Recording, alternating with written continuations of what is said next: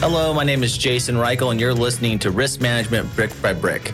I'm fascinated with people who are helping build and maintain the physical world around us. On each episode of this podcast, we'll dive in with a risk manager, speak to them about how technology plays a role in this process. Our guest for today's episode is Mark Rieder, the head of innovation at NFP. Mark leads NFP's innovation and digital transformation efforts. As a thought leader in our industry, Mark is an author of multiple articles, speaks regularly at events, and sits on a number of technology advisory boards. What came across in this interview is how Mark is methodical, passionate, knows what the hell he's doing. Let's get to the show. Hello, Mark. Thank you for joining me on Brick by Brick. My first question for you is In your career, you've kind of done a lot of work focused on taking industry and evolving it. I would like to understand from your perspective what are the attributes that are necessary to be successful in a career leading organizations to digital transformation? Yeah, I mean, I think there's a couple different things that you kind of have to be equipped with. Number one is, I guess it's getting bored with status quo is something that does drive people to want to see change. I've never been one to sit back and want to do the same thing repetitively over and over. And in many industries, if you're not changing, inevitably you're doing that. Although customer situations could change, it's the same process. So I think it's part of that. It's also desire to be better, to constantly try to strive to be a little bit better than the next person that's coming in. That just causes you to want to evolve your business model. So I think it's it's both of those things, and I think it's also not being deterred from detractors because there's plenty of people out there when you bring new solutions to the table that want to tell you it's a dumb idea.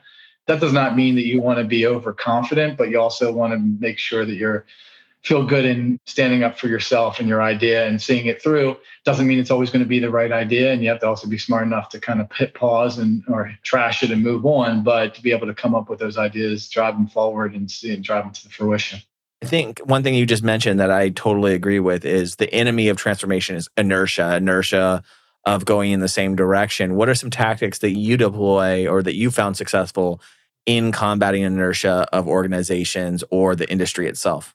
I talk to the folks that I work with on my team a lot because when you're working from an innovation perspective, which is really change management, it can be frustrating, right? You can get uh, off of a call where you feel like you're driving things and then boom, you get hit with somebody's feedback and you're just like sigh and then like what the hell. I kind of akin it to a game and it's really it's how do we get the folks to come up with the ideas on their own? They're not flowing out of their brains yet. Otherwise, they'd already be doing that. And I always tell people in the innovation space that that's job security. So it's a good thing that you do get frustrated because everybody had the ideas and was moving forward. There'd be no need for us to help drive it. But it can't the innovations team idea that gets pushed out and gets adopted. It has to be you bringing them along. So I think anybody that's playing a role like mine or just within an organization that's trying to bring their teams along, you need to figure a way out. And it's almost like a game of getting them to come up with the idea. And it's whether it's laying breadcrumbs along the way, there's a number of different tactics. But that's super critical. Otherwise, you're not going to get the buy in. You're not getting the buy in. And I think this is why corporate innovation fails is you see all these teams and sitting to the side crafting up their ideas and think they're going to have pixie dust to come in and drop on the organization and presto magic, it's taken care of. And that's not, that's why you have 80% failure rate. Yeah, talking about the 80% failure rate, I always think my background is in consulting. I have led innovation for a long time. I always told my team innovation is similarly, I think, is like being Q from the James Bond movies, not being James Bond. You're equipping the team with frameworks and other elements so that when the time comes and their context is put into the fray, they will use those frameworks and tactics to innovate versus going for the traditional sort of route, which usually is the ones that they know the most commonly. hundred percent. I mean, that's not that everybody doesn't want to always be James Bond. I mean, he's a cool dude, but you're right. right. Yeah. I'd rather be the one that's not putting my life in danger, quite frankly. quite frankly. Fair, if you look at it that way, but yeah. How does one like what was your background? How did you end up because like now I think more and more in colleges there's innovation as part of an MBA program or something like that. But how did you yourself end up in innovations, particularly in the insurance industry? Yeah, I always joke about this that I studied four years all on insurance, but nobody, I feel like the majority of the people we speak to in our industry, other than maybe actuaries, right, came to it by chance. Mike, I came out of school with a finance economics drive. Wall Street, although I thought it was going to be for me, was not. And the fallback on that was financial planning, which is a fancy word for insurance sales. And that's personal insurance sales, but insurance sales nonetheless. And that's where I had met somebody that was dabbling in the group market space and learned to understand that corporations spend a lot of money and a lot of time and have a lot of exposure to premiums and risk, whether it be on the corporate benefits side and or on the business insurance side and we're kind of it was a big ticket so it was something that people needed to look at on a regular basis. And it wasn't be honest with you it wasn't uh, nighttime kitchen table conversations. It was daytime activity which was super exciting to me as a young person. Yeah, things kind of took off from there, gathered a few meetings and realized what the business model is and said, hey, we can differentiate here. We are young, a couple years out of college and actually a year and a half out of college and didn't have friends in the HR space, but felt that we could bring something different to the table. And, and, at the time, it was benefits administration. It was taking a lot of the legwork and the grunt work off of the HR department and helping them through those tasks. Over time, we started to adopt technology to support what we were doing for our customer and looked around the industry candidly and said, wow, like this is an industry that does not have a lot of technology present and so there's a huge runway here. I'm going to kind of stay in this space. And it's kind of snowballed from there. 10 years ago, came onto the corporate side of NFP, had sold my practice to them 20 years ago. 10 years ago, came on the corporate side to take that HR practice, the HR ben admin practice, and build a national practice off of it. Then realized that companies had a need that more and more mid-sized employers were adopting HRIS, HCM technology that became more affordable down market so we expanded into that. And we always kind of moved where we thought the industry was going and to provide help provide guidance. And that's what led us to innovation and then led us to really focusing on all the tech, fintech solutions coming market, which led to our digital transformation. So always kind of trying to stay ahead of what the market was demanding. And luckily enough, a lot of green space in the insurance space because it's been a laggard. And you could point to use cases in industries all around and so I wasn't really, in many cases, people might say, oh, that was, you had good vision there. Eh, not, I don't want, I'd love to give myself credit, but not really. Just look around and use a model of somewhere else and apply it to our business. Two questions come to mind when not trying to dummy down what I'm doing, but no, no, I think that the analysis of what's working in an industry, but also understanding patience when you're in an industry like insurance, which is slow moving for a valid reason right? I mean, it is slow moving for a valid reason. We talk all the time on this podcast about, oh, it's a industry that's laggard behind other industries, which is true, but it's also an industry that is fundamentally responsible for businesses being able to take risks and build the world around us. But that always leads me to the next question, which is what's a trend in the industry that you think that everyone is sleeping on that you think it, from outside sources or from your deep experience that you think is something that's going to be disrupted pretty hard in the next five to 10 years? I would say, I don't know if you would call this a trend, but I'll say that I believe what will continue to have a bigger and bigger impact into our industry that people are talking about but not really executing on is the concept of personalization, of bringing recommendations, bringing solutions to a customer that could be an individual customer and or a group customer that not based on listening to them and hearing what their needs are and that's certainly part of the sales process and will forever be engaging with their customer and hearing their problems. But there is a point in which that customer believes in part you should know some of the problems that they're having already.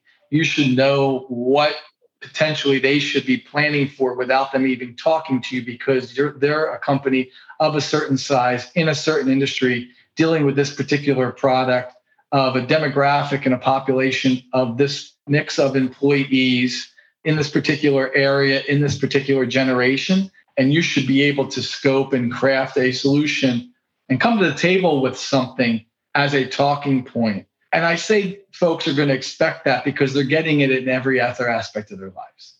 right? Like from the time they go shopping online, they go to the supermarket, whatever it is, there's some recommendation coming to them. And it's not because I filled out a 20 question uh, survey to begin, right? It's because they've taken the data that they've compiled from me and have used that to craft this model. And I think we're hearing it a lot.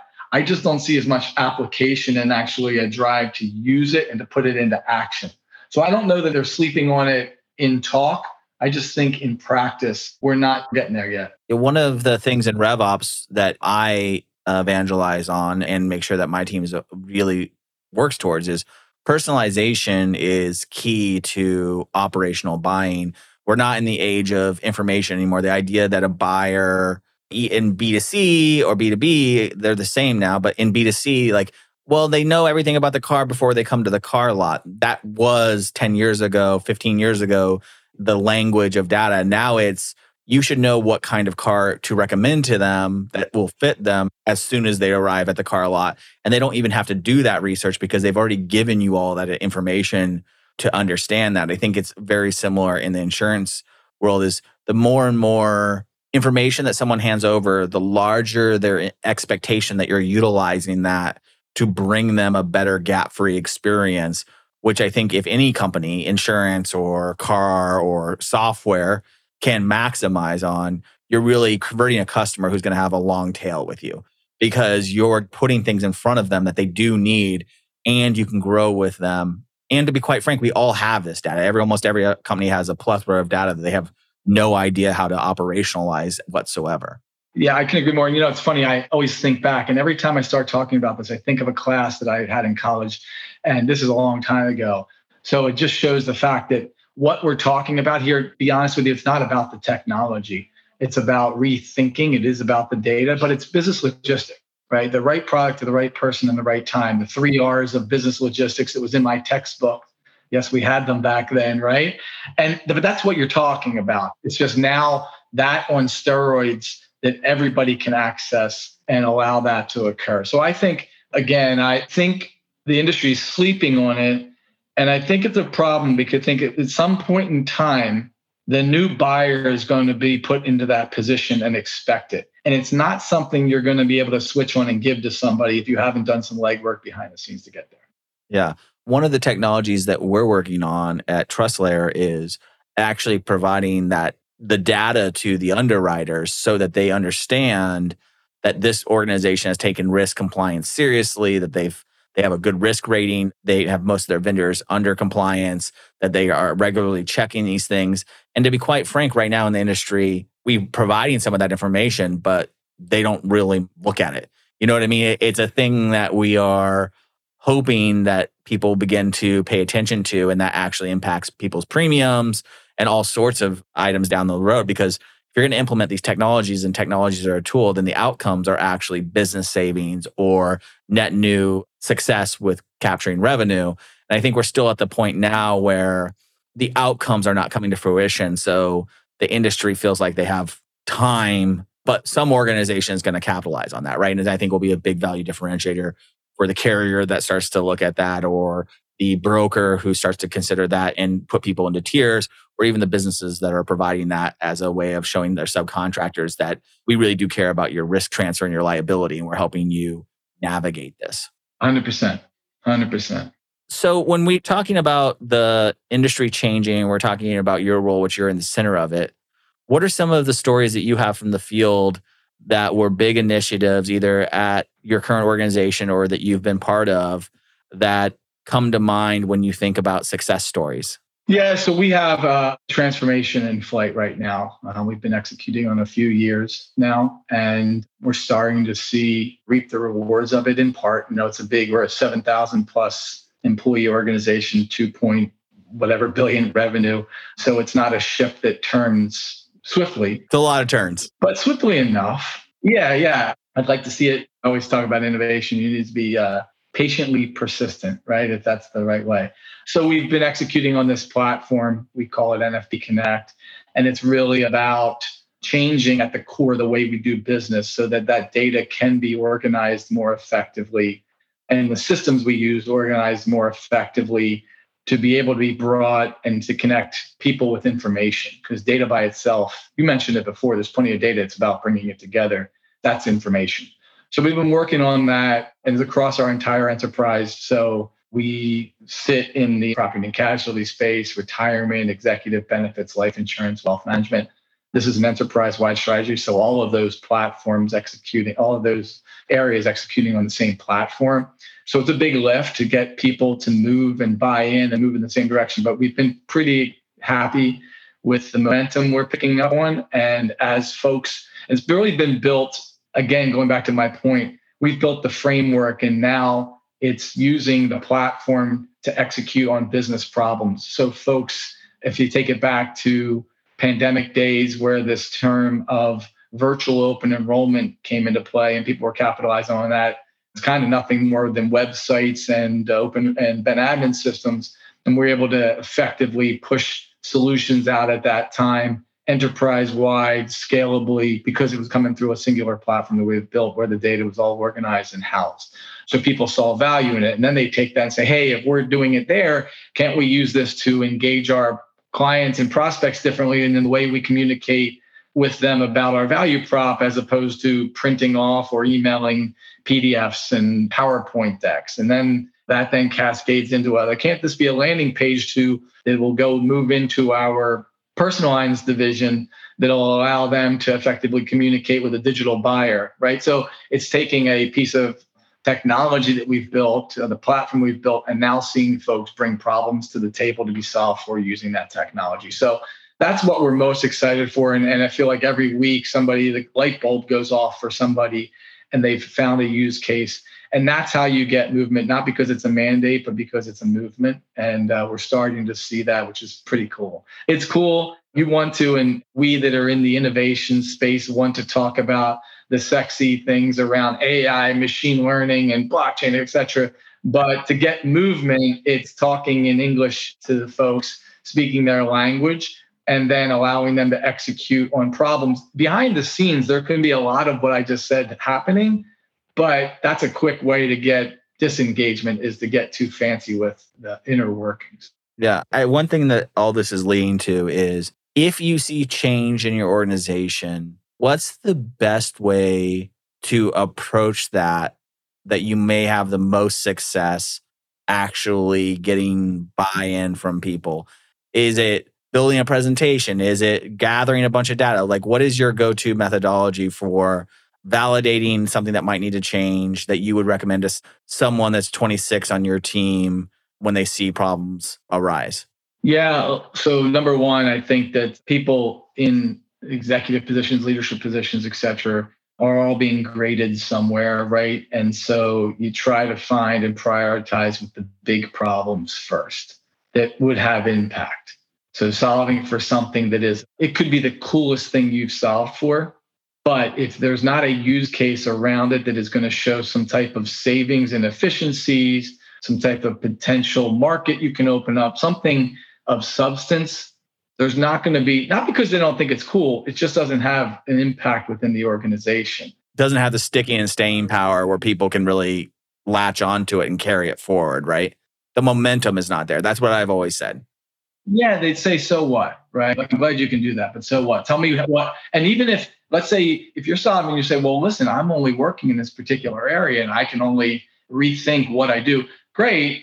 So that could be the case. Think about other use cases with your organization that you might not have impact to, but that you could expand that story to say, hey, if I'm able to do this here, then this can happen in all these other areas. And that becomes, a, that's when it would become something bigger. So I think that's one thing I can tell you. Uh, you listen, it's, it's not only always because of the person. I've been blessed enough to be within an organization for 20 years now. A lot of the leadership and executive team that I've worked with have been there at that during that at that same time for that long, which is not something you see much any longer. And we have an organization that originally was built around acquisition of entrepreneurs and had a model built around allowing that entrepreneurship spirit to still exist even when in corporate which is not something you hear a lot. A lot of times you hear wrap ups or roll ups or whatever you want to call them.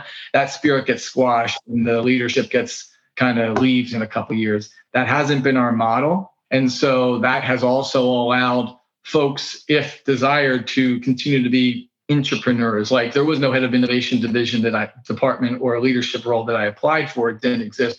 We just got there. There was no head of Ben admin that we applied for it. I'm not saying everybody can always create their own jobs, but only if the organization allows for it, try to think outside of the normal if you want to continue to advance and if you have passion for what it is that you're doing. Yeah. I think that's good. I think that some people need to hear that it's also being in the right organization. You know, one question I always get that made me think about this is background in advertising myself and in marketing and things like that. And I would get asked by a marketer, I work for an organization, a startup, so and so, and how do I get traction? Because the CEO doesn't seem to care about marketing as a practice. I'm like, well, then you're probably working for the wrong CEO if your practice is is marketing and they don't care about it. You're not going to get very far along with that, or you're going to have to start talking the other language that the CEO does care. You have two options there, right? I think it's really important for people to understand that it takes a willingness from the organization to change and be innovative as much as it takes people within an organization identifying and telling the story of change. I throw in there both right? Like, because even if the company is willing, it doesn't mean that the first shot at it, they're like, yeah, tell me more. yeah, right. Trust. So, like, it could take a little bit. So, you have to be persistent, but you'll eventually know whether or not there is any type of glimmer of hope to get your story across or not, to your point. Like, it could just be like you're talking to a wall and it's never going to happen. And if you like them or not, Obama gave my favorite analogy of change, which is it's a pendulum but it's always clicking to the right, right? There's always momentum to the right. And so you have to have, I think, in order to do the job that you do, an inevitable ferocity to make change happen, but also patience to understand that there are hundreds of people in your job uh, doing their day to day jobs, right? You have all of these people in an organization, it's an organism. And change comes at being persistent and staying close to trends. Last question What's a piece of advice or a book that you've read that you've carried with you through your career? Oh, that's a good one. I'm going to tell you the truth. I'm not a big book reader.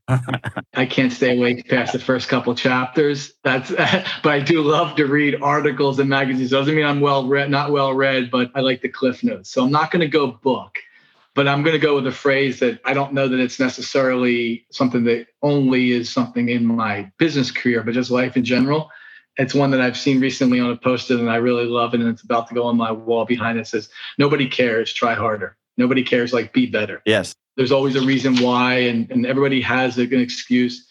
Nobody cares.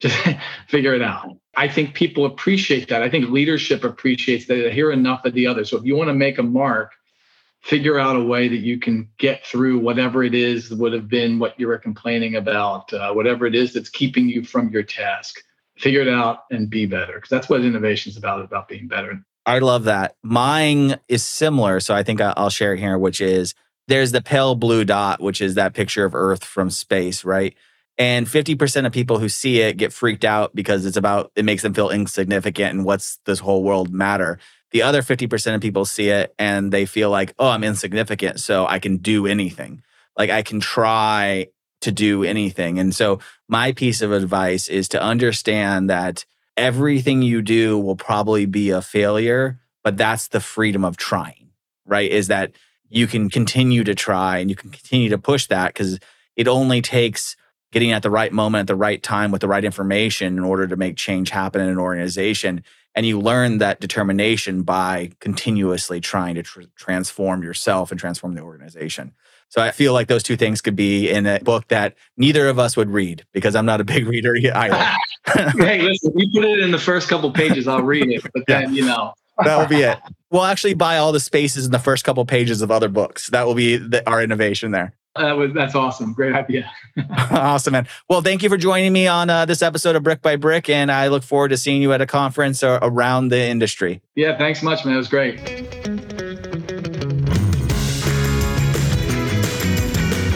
Risk Management Brick by Brick is brought to you by TrustLayer. Find out how TrustLayer manages risk so that the people can build the physical world around us. Head over to trustlayer.io and then make sure to subscribe to Risk Management Brick by Brick on Apple Podcasts, Spotify, or wherever you get your podcasts. On behalf of the TrustLayer team, thank you for listening.